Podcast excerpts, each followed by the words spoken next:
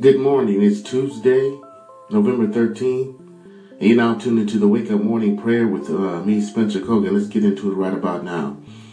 Father God, I thank you for another day of life, oh Father. Yes, another day of life, oh Father God. Right now, I pray for our nation, oh Father God, our troops, as you protect us with angels at all times and with shields, Father God. Father God, I pray for our president, oh Father God. Father God, I ask you to not allow the enemy to come and destroy us with any type of weapon of any kind, oh Father God. Protect our surroundings, oh Father God, at all times, oh Father God. Churches, oh Father God. In the name of Jesus, oh Father God. I pray for single parents with no help, oh Father God. I pray for those that have health issues, oh Father God.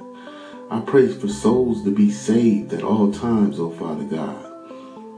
Father God, you said 2 Chronicles 7:14 says, if my people call by my name will humble themselves, pray and seek my face, and turn from their wicked ways.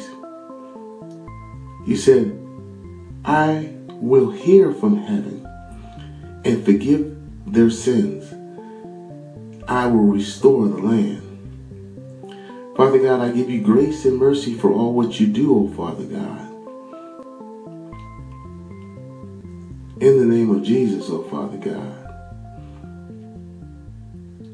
as I pray, amen.